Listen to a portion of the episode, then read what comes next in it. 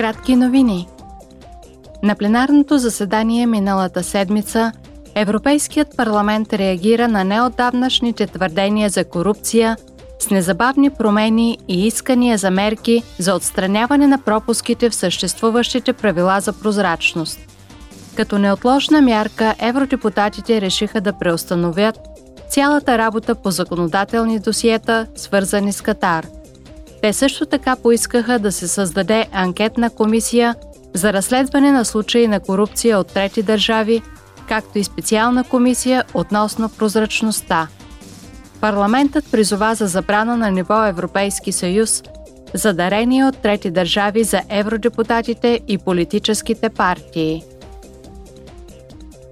Европейският парламент призна за геноцид глада, наложен от съветския режим на Украина през 1932 и 1933 година, известен като Гладомор. На последното си пленарно заседание евродепутатите категорично осъдиха действията, довели до смъртта на милиони украинци и призоваха всички страни и организации да признаят Гладомора за геноцид.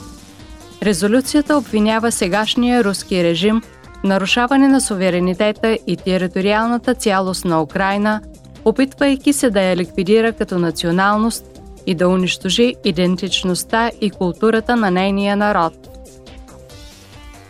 Парламентът и съветът постигнаха договореност относно новите правила за предоставяне на обежище.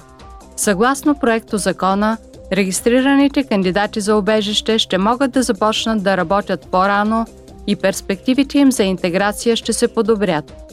Държавите членки ще трябва да помогнат за интеграцията на кандидатите, като им предоставят достъп до езикови курсове, курсове за гражданско образование или курсове за професионално обучение.